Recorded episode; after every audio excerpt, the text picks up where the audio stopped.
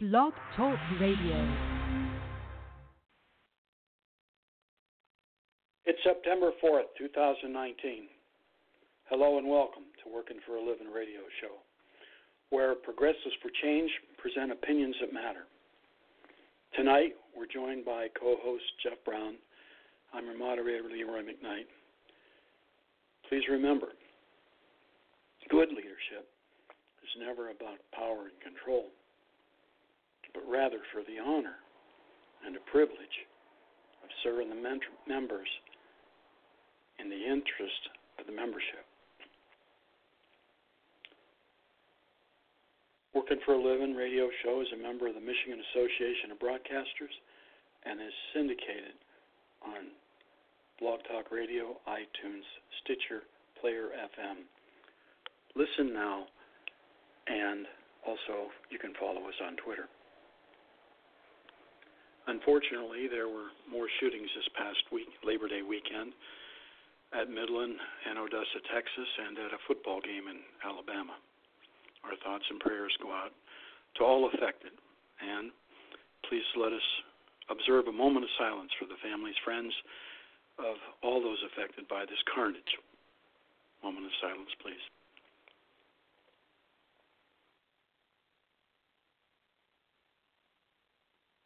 Thank you. Before moving on, I'd like to remind everyone that we are the UAW. The UAW is our union, and never forget it.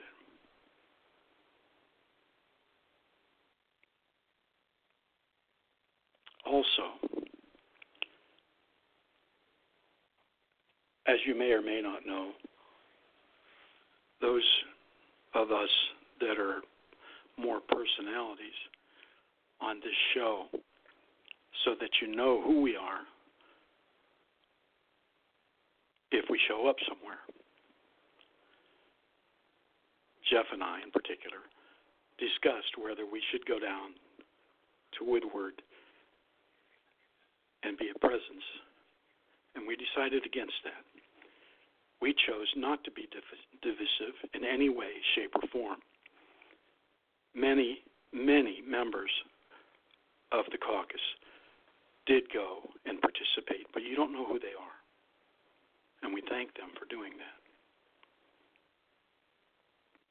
But us, we chose not to be participating because you have to be very, very careful not to be divisive in our union right now. You see, there's a new rule at the National Labor Relations Board. If management so much as even senses that any union does not have majority support among its membership, then management may simply ask the NLRB, the NLRB to decertify the union without a vote. Anyone, anyone or group of members that go and give management a reason to believe that we're not unified in any way or show that we don't support our union is not your friend. They may cause you to lose your union. This is not a game for self aggrandizement. Jeff and I know that. The others around us know that.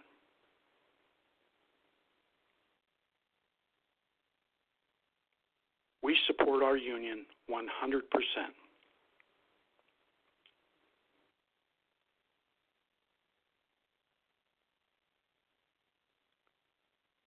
Be careful talking bad about your union. You may not have one if you keep it up.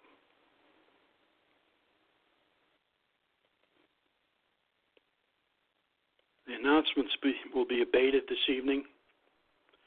This is a special show, sort of recap some things that occurred over the holiday and discuss some things that haven't been discussed. If you've seen the caption for our show, you get what's about to come before you. This is not 100% union culpability here. And we're going to get into that later. Email messages portion of the show, we had several different things of concern, um, but mostly we received hundreds of communications expressing sadness, disgust, anger, and even hate over our union members being charged in the activities that occurred.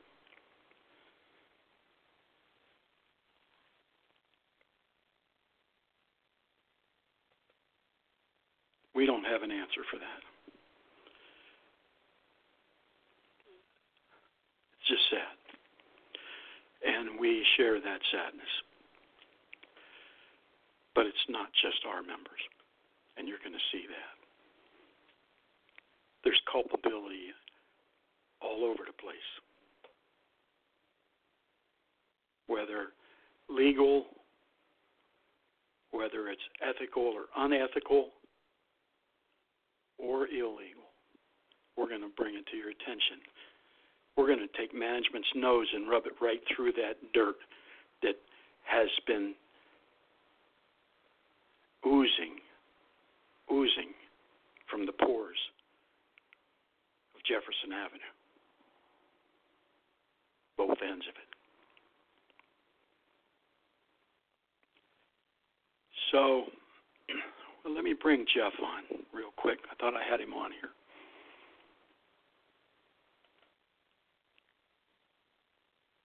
Oh, there it is. Hi, Jeff. How you doing? I'm good, Leroy. How are you? Pretty good. You know, as good as we can be. Uh, you know, we've been under attack, but we're not the only ones. You know, that sit at that table and we're going to show some stuff. You know, we've had a lot of people ask us, "Where's where's management on, on all this? All they can do is beat us up." Well, yeah, there may be some wrongdoing, but there's a lot of lot of folks in that doggone camp over there. All right and we're going to get to that. How's your week, Jeff? Um, went pretty good. The, the weather dampness got to me yesterday afternoon a little bit, but I'm doing okay. Good. It's been doing cool. Okay. Been cool here in Mid Yeah. Michigan. Started today. We got Yep. you know I don't we ever got above seventy today. So, um, uh, I'm going start off with the definition here, and then we're going to have uh, Jeff come in with a quote, with this week's quote. and Get on with the show here. Uh, definition learned helplessness is the belief that we cannot change the course of negative events, that failure is inevitable and insurmountable. Learned helplessness is about responses to failure, not success. Learned helplessness is a control, not a competitive problem. What that all boils down to is that people look at what's going on, they feel helpless about changing it, and they just give up. I want to remind everybody our program two Sundays ago dealt with the fact that people are barred from holding office if they, for 13 years, if they do certain things. So understand uh, that you know this isn't just a slap on the hand. Okay, so. Uh, okay. All right. Uh, just one second. I thought that.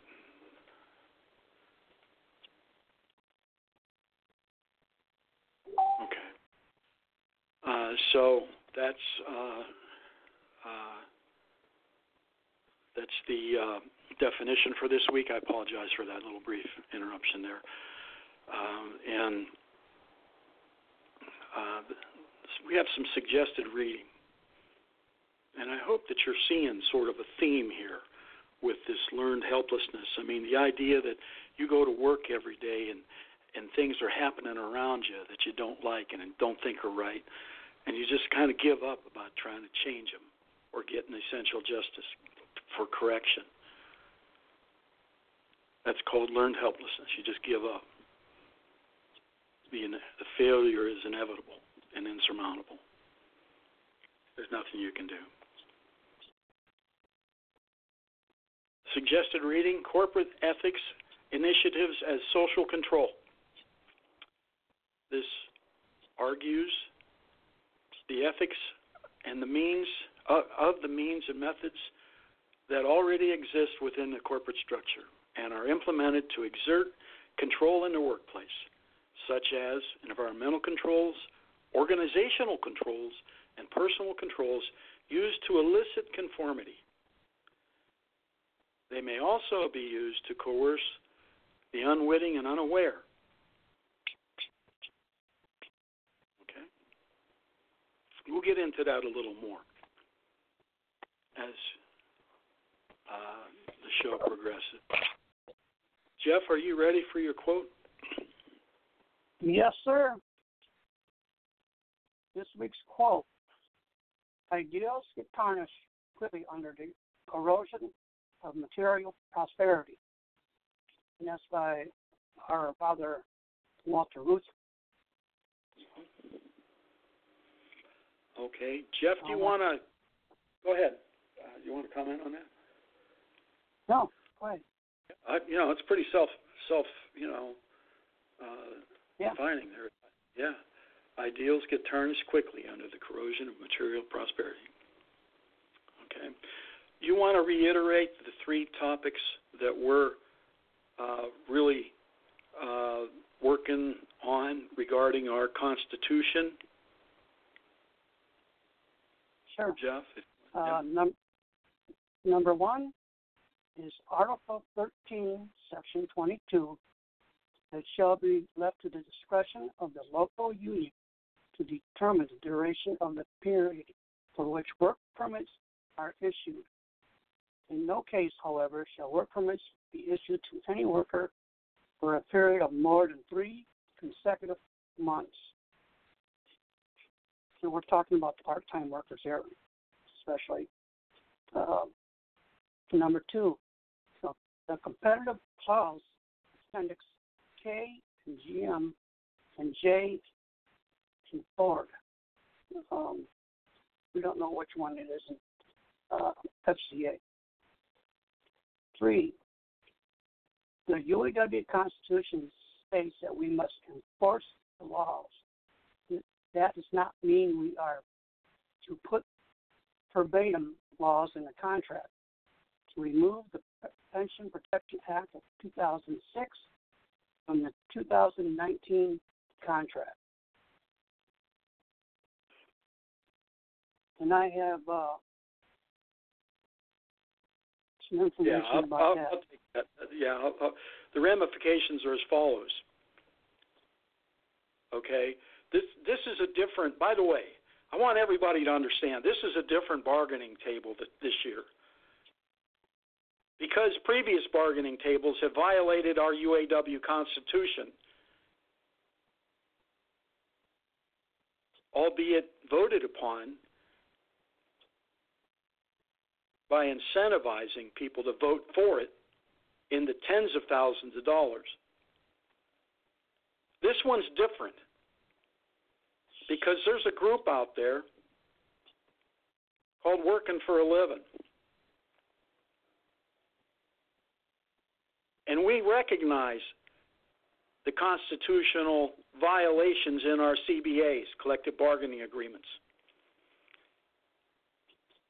It was part of our platform when we ran for a high office in the national, uh, international UAW.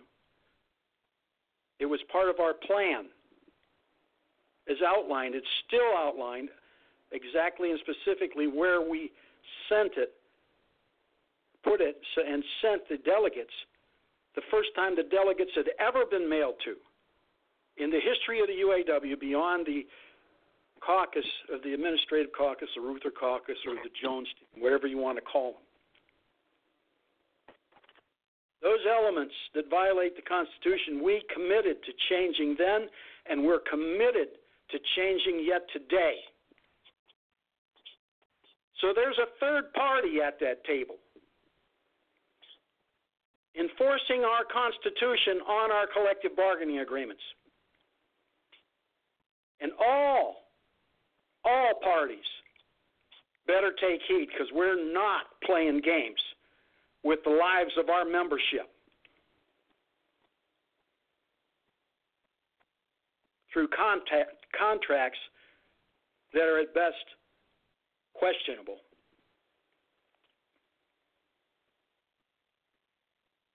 ramifications for violation of our UAW Constitution because management accepts us as their exclusive bargaining agent, the UAW, and they accept us in, in total for doing that.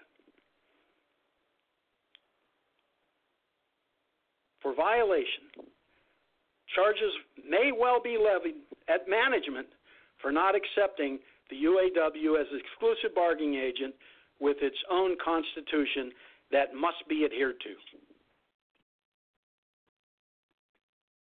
Pay attention. You have an obligation in certain elements of the Constitution to abide by it, the UAW Constitution. And you're going to do it. Or we're going to seek essential justice from the authorities that'll force you to. Everybody needs to understand that. Our union already knows what they're subject to. This is about management today. You know, I, I watched somebody over the weekend that's outspoken. And when they questioned the person, are you ready to take this to management? There was a long hesitation. This is on national media, right in front of everybody to watch. I'm going to tell you something. When they ask any one of our team members, Are you ready to take it to management? There's no hesitation. None whatsoever. We simply say, Yes, we are.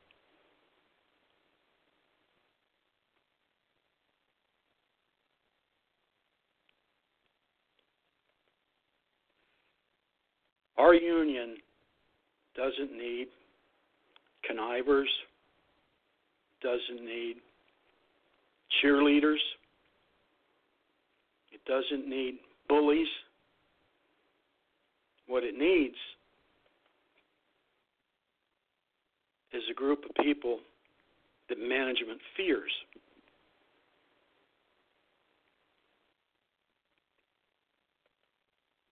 And that hasn't been around for a long time. I've seen it in my day.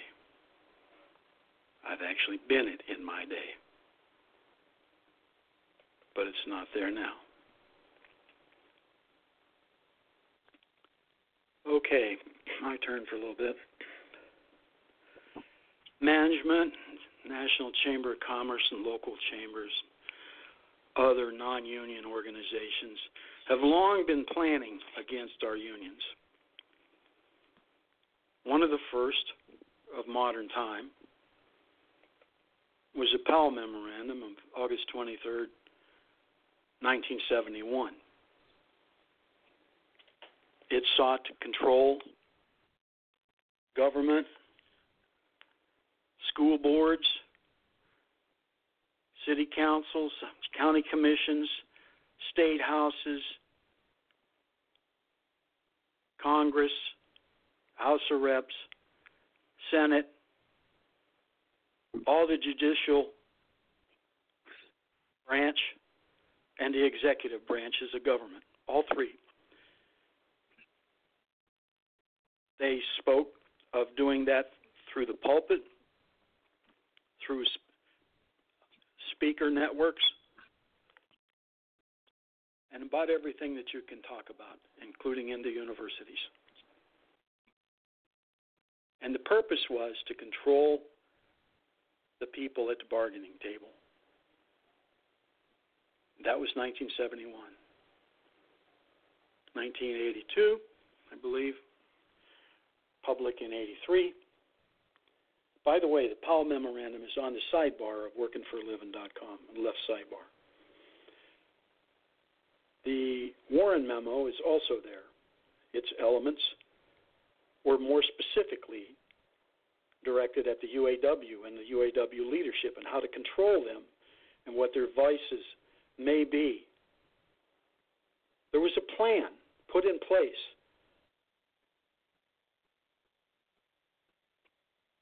for everything you're seeing today in our UAW. Everything. Control wages, benefits, downward. Speaking of wages and benefits, I I want to say that one of the biggest challenges labor has before today is to convince people that they're actually worth a lot more a lot more than what they actually are getting. And I'm going to tell you this, and there's several comparisons. I say this from time to time, but this is the best one because the government always gets its share, right? They're always going to get their portion of attrition and inflation and everything else. Well, Social Security, the cap on it, which most of all our members, well, most all of our members, don't have any notion of because the cap is simply never achieved these days. We used to pay the cap off, pay, make enough money to achieve the cap of Social Security by the 1st of May, plus or minus a week or so. Today, that number is $132,900. So if you made that much money in the first four months, times it by three, and that's what you'd be making this year. That was our buying power in the middle 70s, middle to late 70s. Yes, that number is $399,000. Minus 300 bucks. Imagine making $400,000 today. Oh, that couldn't possibly happen. Well, it was happening, and they were able to pay it. And we're going to get into some of the reasons they can't pay it right now. That they, well, they can pay it, but they're not paying it because the money's not available at the bottom line. So we got the Powell Memorandum, the Warren Memo, and God knows how many unknown memos that have potential additional coercive item, elements. Remember, we heard about you know, the uh, uh, corporate ethics initiatives as a social control and how they use coercive, coercive manipulation of all of us to get what they want. Okay? Least we forget all, not part of it, all of the money comes from management. We don't sell products. We we give our labor. And for that we're supposed to receive fair remuneration. It's supposed to be equal and balanced. Corporate and labor, capital and labor come together for enterprise. Enterprise needs to be balanced. But all the money comes from them.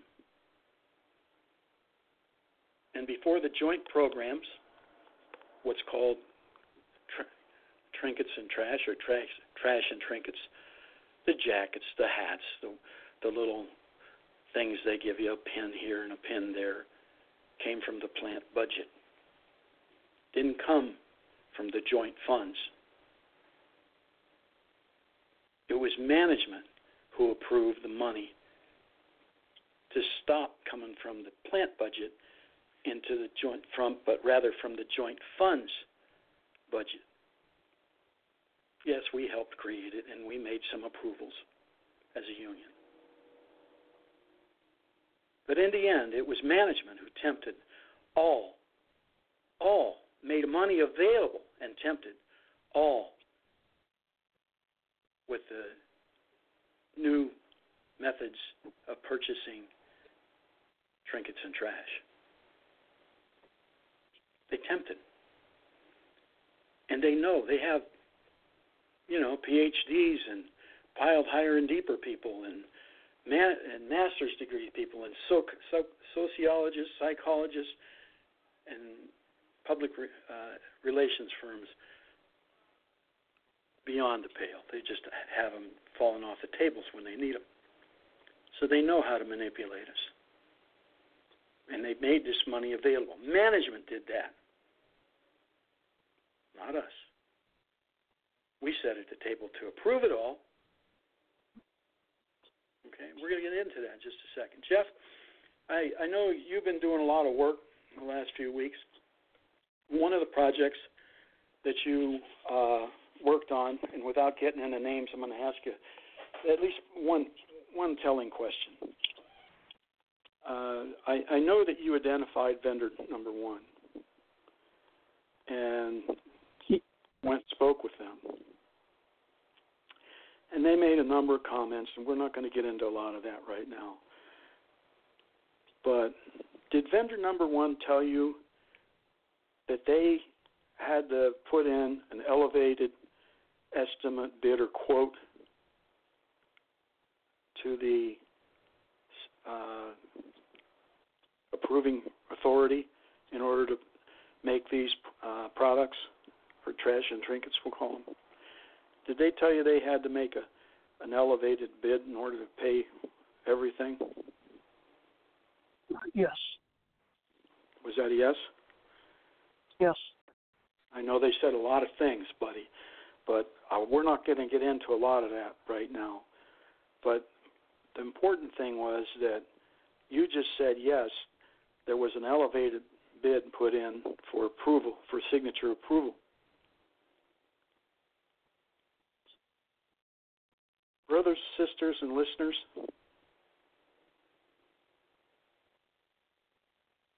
it is not just a union approval. Management sits at that table and they have to countersign or sign and we countersign.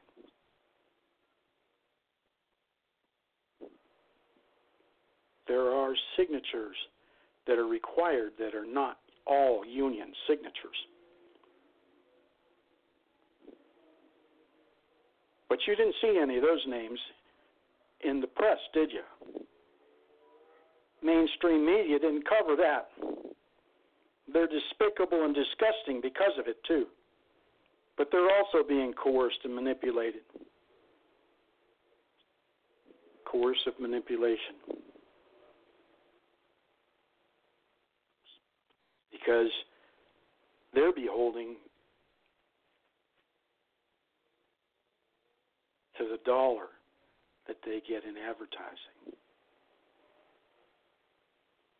And dare not go against that that feeds them. Remember, management has all the money, and it comes from them, all of it. All of the greed and tempts are rooted in management.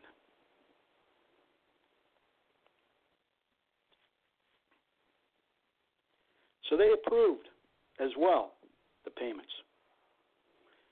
What management, I'm sorry, what motivation did management have to do so? What motivated management? This was an elevated bid. We don't know how they were presented. as low or high or medium. But a little bit of research to find out what's supposed to be and what was presented in any in any regard. And this wasn't done just once in a while. This was over what we say from six, 13 years, 12, 13 years, 13, 12 years, something. Management was making those approvals too, right? Right? Management, you want to fight? Yeah. No gloves now. You can do your best, and you're not going to beat us because we are the UAW. The UAW is our union. And don't you ever forget it. And don't you ever tempt our leadership in such a way ever again. And sign approvals yourself and then stand back and watch. Despicable you are. Names like Wagoner, Akerson, Barra will go down in the annals of history as being despicable human beings that cared not for anything but the almighty dollar.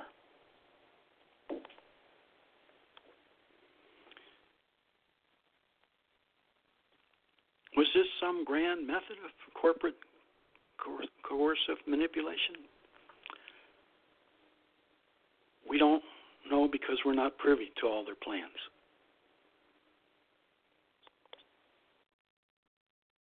But it does seem to be pretty good cover for management from the media regarding all of the other things that are going on, including, but not limited to, unallocation of five facilities in North America and arguably a breach of contract by doing so mid contract. Unallocated, aka close, in many of the instances.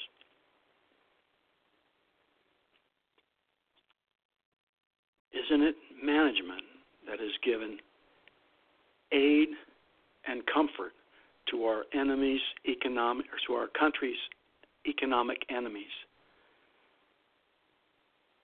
Wars are very much different today. We have them on all fronts, including e- economic. I actually have a video of Lester Thurow dean at MIT, Michigan Institute, or I'm sorry, the uh, Massachusetts Institute of Technology for Business, saying that the rest of the world was at war with us. And this was a 1988 video. The rest of the wars, the rest of the world's at economic war with us. They all want to take our, our place. Every last country and he even mentioned Taiwan.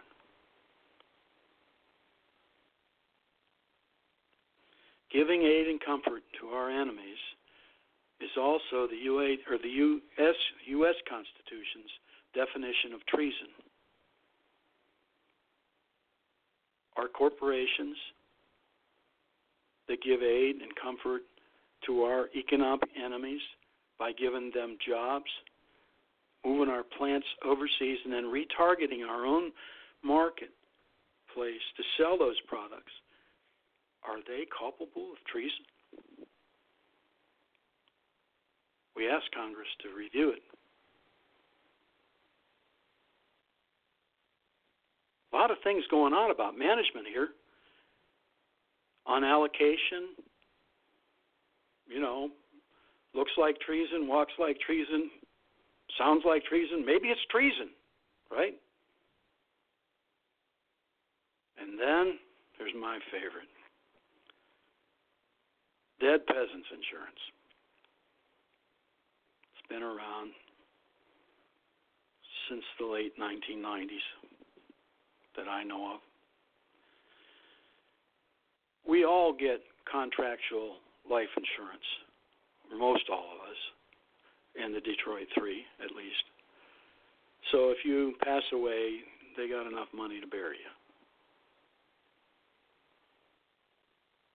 And it's a nice benefit. But in addition to that life insurance, there's something called corporate life insurance, also known as dead peasants insurance. This is where they take money from the revenue stream or wherever else they can kind of skinny it out, you know, carve it out of, uh, you know, appreciation of uh, trust funds, et cetera. You put a name to all those that you want.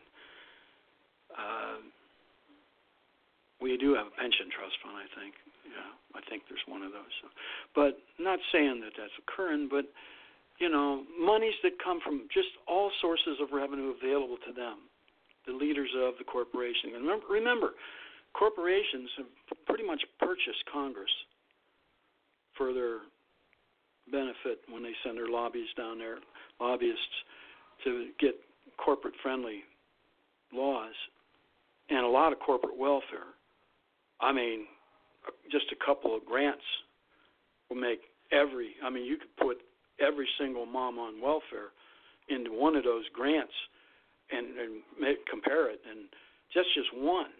I mean, they're the same. I mean, then there's all the rest of them that put single moms with children on welfare to shame. Corporate welfare dwarfs any any social welfare program ever devised.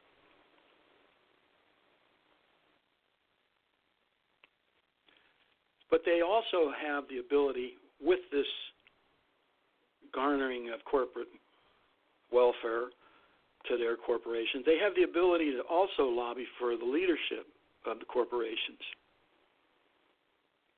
And they've done so with regard to what is um, commonly called dead peasants insurance. So it's legal. But you determine whether it's ethical or good for the country. Because remember, velocity of money is the best measure of a of a country's economy. That's how much money and how fast it's moving through the system. Right? And if you take money out of the hands of the middle class, there's less money and it's less likely to move faster through the system. So as this revenue stream for corporations is run down through the, the system and then it gets to the bottom line, okay, they only show in so much profit, the, the amount that satisfies everybody. But corporate leaders are siphoning off money,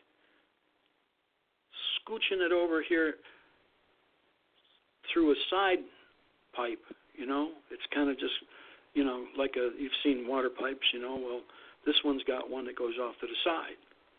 And this goes to an insurance company in the billions of dollars, from what I can gather. They're buying life insurance on the retirees of their corporation. Okay, and that, you know, they don't have to pay it very long because retirees die pretty quick, right? pretty much everybody I hired in with is dead. When they worked in Chevrolet Flint Manufacturing, affectionately called Chevy in the Hole,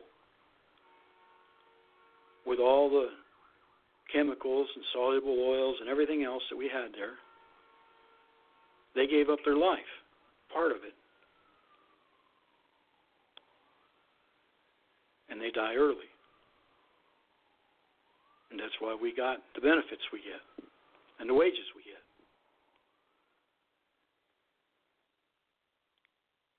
So the retirees die pretty quick, and that money gets paid out by the insurance company. Tax free. So the government doesn't get any bite out of that apple. Right? And it goes into the pension plan for the executive suite of the corporation, whichever corporation that might be. into billions. Into billions.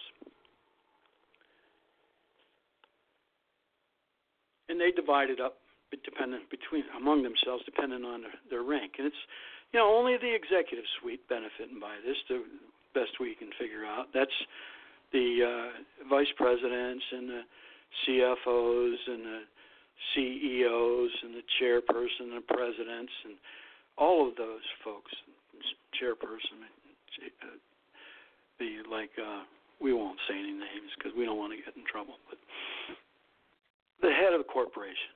You you get who that is. You know those names, right? You know. Well, we knew one of those names, and it came to our attention that one of them had a pension plan, $858 million. Person's name was Mark Fields. He was the CEO of the Ford Motor Corporation. As it happens, I had the opportunity to speak on the Capitol steps of the, Cap- the State House for the state of Michigan on May Day 2017, May 1st. And I talked about him having $858 million pension fund.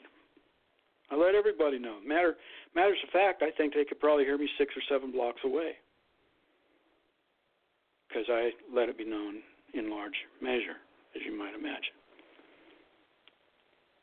And there were people on periphery video, and they wouldn't be up close. They were out on the sidewalk and they were standing there videoing. They didn't do it for other speakers, they did it for me. We had, I guess, 16 speakers that came, and we all had about 15 minutes. So, and I was closer. Uh, so we talked about him, and his salary at his last year was $21 million, last year at Ford. It was like 34 times his highest salary without taking tax or any living expenses out of it. It's like 34 times what his highest salary was was in his pension plan. This is more money than he made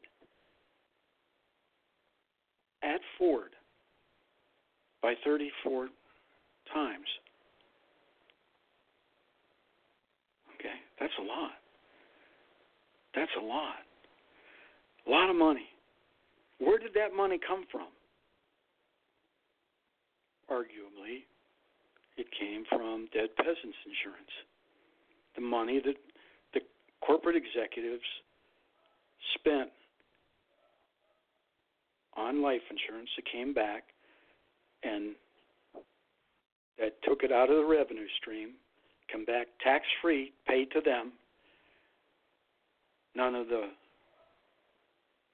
membership that our membership that worked at Ford benefited by that money. The stock and bond holders did not benefit by that money. The communities in which the corporation exists did not benefit by that money. It was solely taken out of the revenue stream before the profit line and manipulated through life insurance back into their own pocket. That's a lot of money. That's just one person. I talked about him making $858 million in his pension plan, 34 times his normal salary, or his highest, highest salary. 21 days later, three weeks to the day, the Ford Corporation fired their CEO, Mark Fields. 32 days later, my son's house burnt down where he was staying.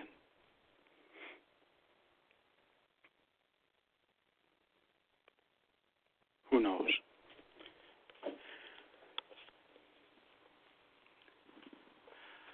Jeff, did I explain that dead peasants insurance thoroughly? Yes, you did, Leroy. Yes, you did. So we Um, got unallocation, you know, the definition of the of treason in the U.S. Constitution, and dead peasants going insurance going on all the time, and maybe some coercion. There's certainly plenty of plans against unions, but maybe. So what do you think about all that? I mean, this is not the media's not talking about none of this, Jeff.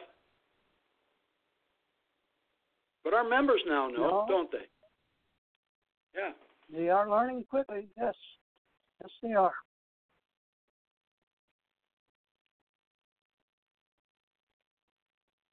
I I don't know. What do you think ought to be done with corporate leaders like that, Jeff?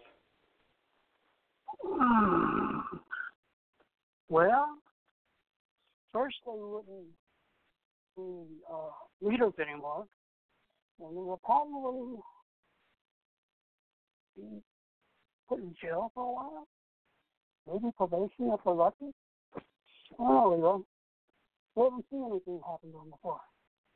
I don't know. You know, I mean, uh, I I'm not I'm not sure what ought to be done with them. Yeah, But I'm not too happy with all this going on, and and we're the only ones in the media. I mean, yeah, I'm not making any excuses for bad behavior. None of us are. We're all sick to death of it. And you know, as you know, Jeff, there's a lot more out there that we know about, and we're not reporting on it because it's time for somebody else to carry that water. But we know there's more coming. Yes, we do. But the problem is, where did the money come from? Where does all the money come from, Jeff? Money comes from management companies, Yeah, they make it all. without a doubt. You know, we don't sell anything. right. We just provide labor in order for enterprise to work. So, I believe we have our brother Tom on here. Uh, I see you had your hand up, Tom. Uh, you want to say a few words here? Yeah, yeah. Thank you for the opportunity, first of all, Leroy. And it's always enlightening when you get on and explain things to the membership uh, in, in a way that many of us can't do or even have an understanding what behind the scenes are actually taking place. It's one of the reasons why many of us supported you in your endeavor to uh, take over the highest spot in the International Union unsuccessfully but uh, never give up. Leroy's still in there hammering away, and we all appreciate that. You're like a guardian to this membership. Many of us who know you, you have uh, uh, never deserted your union. You've always uh, highlighted the inadequacies, not only in yourself, but also in this great union, only to make yourself better, or me better, or Jeff better, or the membership better. But uh, we all are fallible every single one of us that walk this planet are fallible. We're, we're human beings. But guess what? My union isn't. And I listened to you on the car on my way back in. You knew where I was at, and uh, Right. I listened to you. You hit the you hit the nail right right on the head uh, about your union. Your union is not a human being. It has rules and guidelines that govern us, and we've lost our way. All right. Is it lack of leadership or is it lack of the membership taking it into their own hands to follow our UAW Constitution? Uh, it's probably a little bit of both.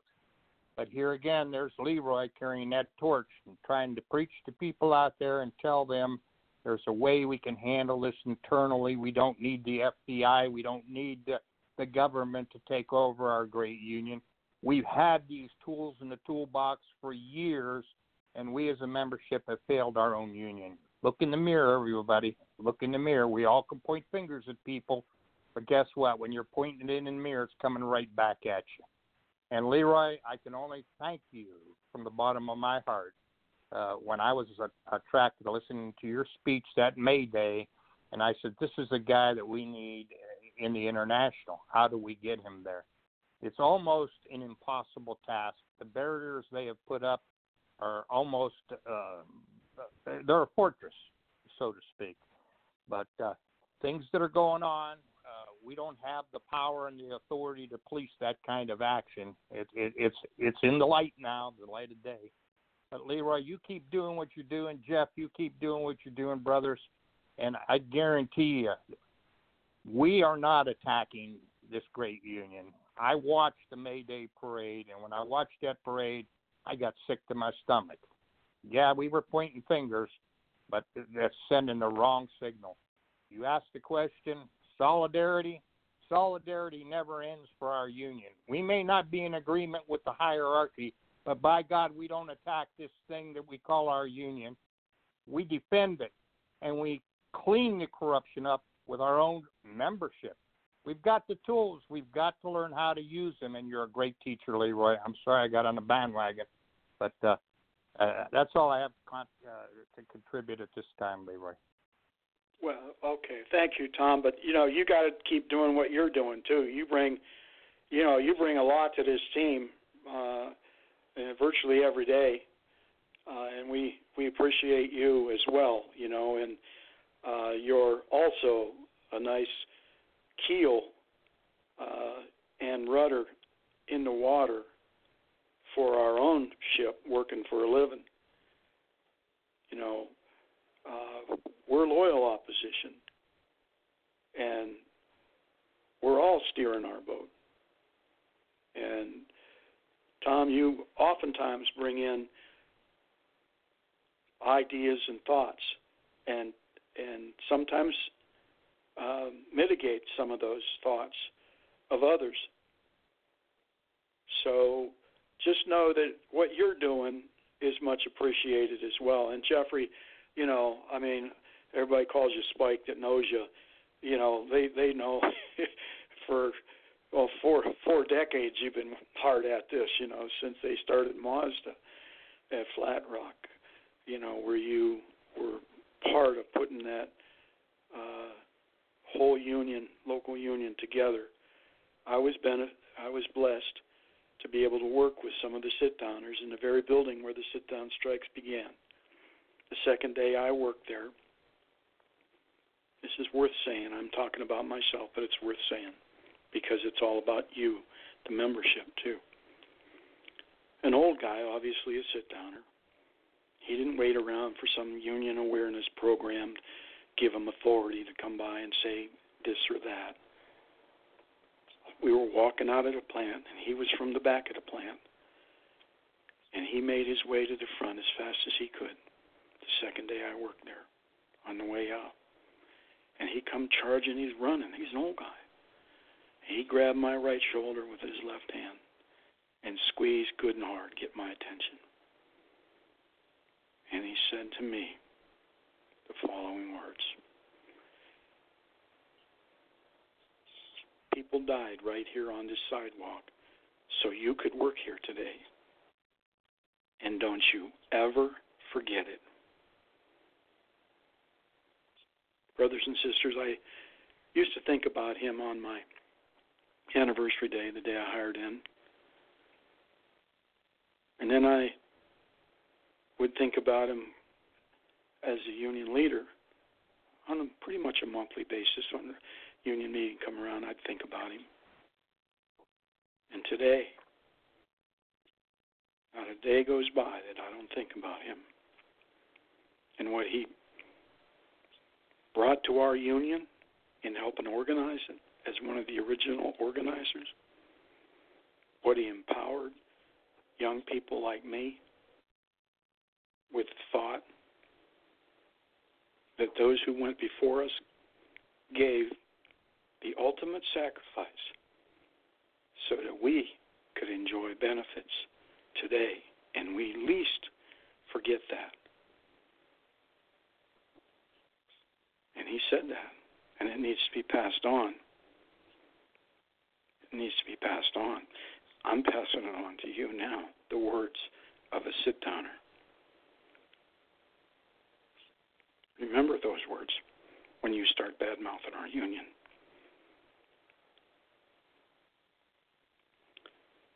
Thank you, Tom. Thank you, Jeff. Thanks to all the rest of our team for everything they do. I mean, there's lots and lots of things uh, that we're aware of because of our investigative reporters worldwide and the people that bring so much value to our team. Thank you all. But it's only to make our UAW better. That's all it's about, making it better. We knew all of this was going on at convention. We couldn't say it. We didn't know about Grimes. But we know other stuff. And had we ascended to leadership, I would have stopped the majority of what's about to come before you. Because the stuff with Grimes had nothing to do with the raids last week. There's more. And I promise you, had I ascended to leadership, I could have stopped it. We would have stopped it. People that thwarted that effort ought to be ashamed of themselves.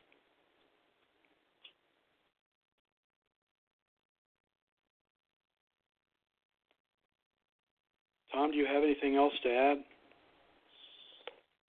No, I just uh, wanted to bring out one point, and I, I might have missed it on, on the uh, in the car while I was trying to listen coming down the interstate. But uh, uh, under the Dead Peasants Insurance, I'm not really sure. I was talking to a gentleman who you had a lengthy conversation with years ago over this issue, uh, and he informed me that uh, back in, I would have to say, probably in the 90s or maybe even before that, that in certain states, dead peasants insurance was illegal unless the person who they took the insurance out on signed off on it. And I don't know whether you I missed that part of the program, whether you went over that part of the program or not, but I believe Ohio and Michigan are two of those states that at one time required a signature from the person that the company owned uh, life insurance policy was taken out on.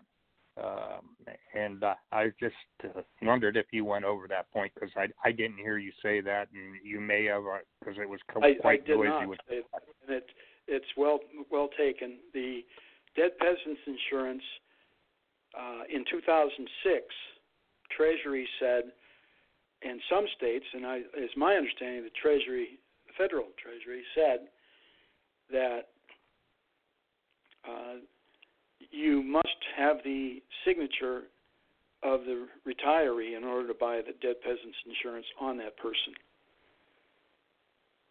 Okay, so I mean, what's the motivation for anybody to get you know upwards of a billion dollars in your pension plan, right? Money, a lot of it. They'll do just about anything to coerce those approving authorities to get that. And again, it's all about money, brothers and sisters and listeners.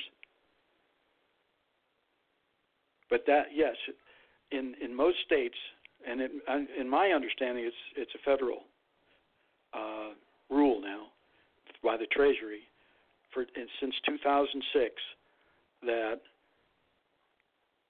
you must have the authority, you must have the signature or the approval, the approval of the retiree to purchase dead peasants insurance on them. Okay? And remember what that is. It's where they buy life insurance and even when you pass away, they get the benefit. Walmart's been in all kind of trouble over this, by the way. There's, you know, late 1990 cases where they've just been hammered pretty badly with that. So, well, we're about an hour in. Uh, we don't want to take up a lot, a lot of time. But thank you for reminding me about that, Tom. Is there anything else that you have? Uh, not offhand. We're, I'm working on something else that we'll talk about. Uh, that came about with this trip that I took uh, after I was done with the, the golf outing, so to speak, with my grandson, and uh, uh, we'll talk about it later off air and uh, see what you think. But uh, there's some uh, some different things going on that, uh, quite frankly, startled me.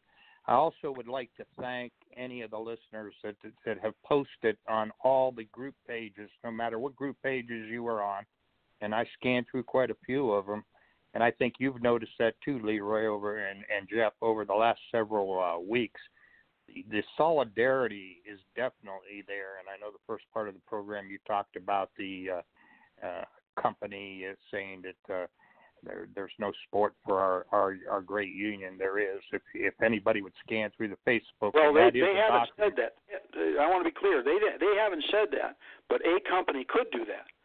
Okay. Yeah. Uh, Yeah, yeah. well, I want to be clear. my- they have not said that. Yeah. So. Yeah. Okay. Well, Yeah, I, like I said, I was in a noisy car, so I was getting bits and Yeah. pieces.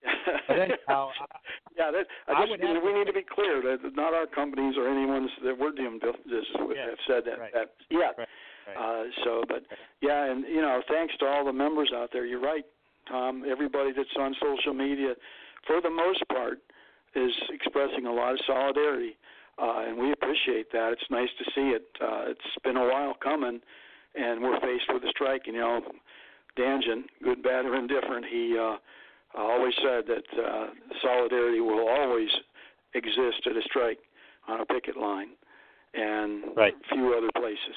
So it uh, we're Yeah. seeing that come together right now. So thank you, brothers and sisters, for all of that. So yeah, yeah. Anything else, Tom? No, that's that's just about it. Uh, I believe that uh, most people will see that uh, that we're together on this thing, and w- w- those folks out there are willing to do whatever it takes. So that's Right. all I have to say, Leroy. Okay, Jeff, do you have anything on any subject to close up, wrap it up here? Yeah, I'll, I'll do, try to do this real quickly, Leroy. I Yeah, first heard of the uh, dead peasants insurance back during the uh, bailouts talks, 2009. Um, I was watching a news cable news outlet, and um, to a political talking head, he was talking about um, people accusing UAW workers of making seventy dollars an hour. He did a real good job of saying that that was not true. He told them how much we were making per hour, and then he told uh, told people how much the benefits are worth for each individual, and all the benefits that we have entitled that that came to seventy dollars an hour. We didn't make seventy bucks an hour, but when you include the you, you know benefits, the 401ks, um, whatever, that reaches the seventy dollar an hour thing. And then he went on and said that um, this is back in 2009, so things could have changed.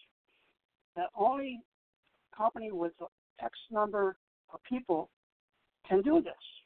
So they have to have so many employees to get this stuff. So that's what I remember him talking about ten years ago. Um, because we were we were being accused of making seventy dollars an hour cash, and he just flat out told everybody that is totally untrue. It remains untrue to this day. He, you know, you got to remember we get the benefits. You know, and now now we got these two tiers, and most of the second tier people don't get the same um, coverage and the benefits. So let's let everybody know a little bit about that. That was 10 years ago, so that's when I first heard about it. But other than that, that you know, I have insurance. nothing else to say. Yeah. Okay. Well, uh, uh, uh, again, uh, I I'm referencing uh, our, our deceased friend Dick Danjan, uh, and uh, he uh, uh, was a friend to everybody in the union. I, you know, not always viewed that way by everybody, but uh, uh, he noted that during the bankruptcy of General Motors, that the bankruptcy judge questioned these large expenditures for life insurance for the executives on re- on the retirees, and it was simply dismissed as saying we we need to offer that benefit or we can't attract good executives. That's you know what they say all the time. They said the same thing when the last Constitutional Convention UAW increased what 40% for the president wages. So uh yeah, we have to pay that in order to get attract good good uh people and that's not necessarily true. There's people out there do that for nothing in some cases. So uh you, you know, that's that's a point well taken, Jeff. We we don't make those large numbers that they keep laying on us. That includes our our health care, our eyes, our our uh, you know for vision care and dental care.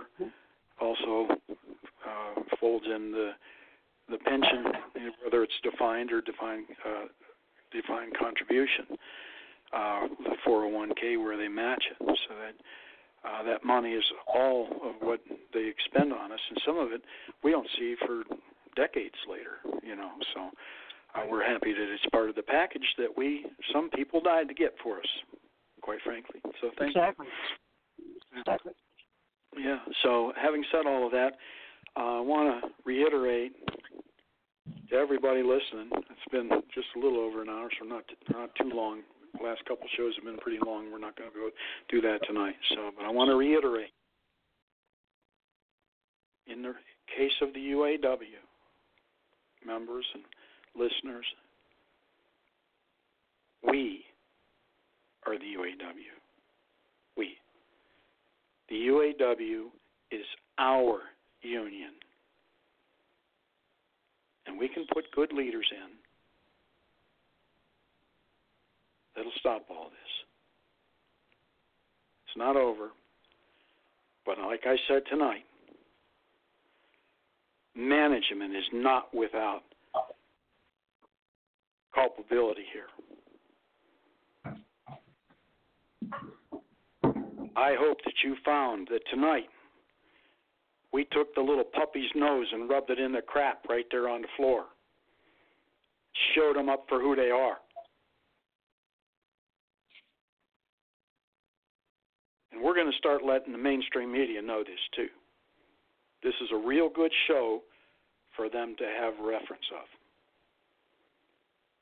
Okay?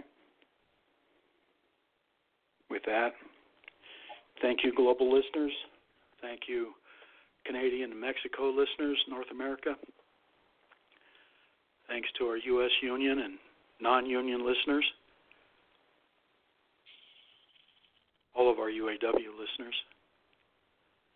Have fun, stay safe in the coming week. That's getting harder and harder to do. God bless each and every one of you and your families and your friends. Good night, listeners. Good night, Tom and Jeff. Good night, everyone. Good night, Jeff and Leroy. Good night.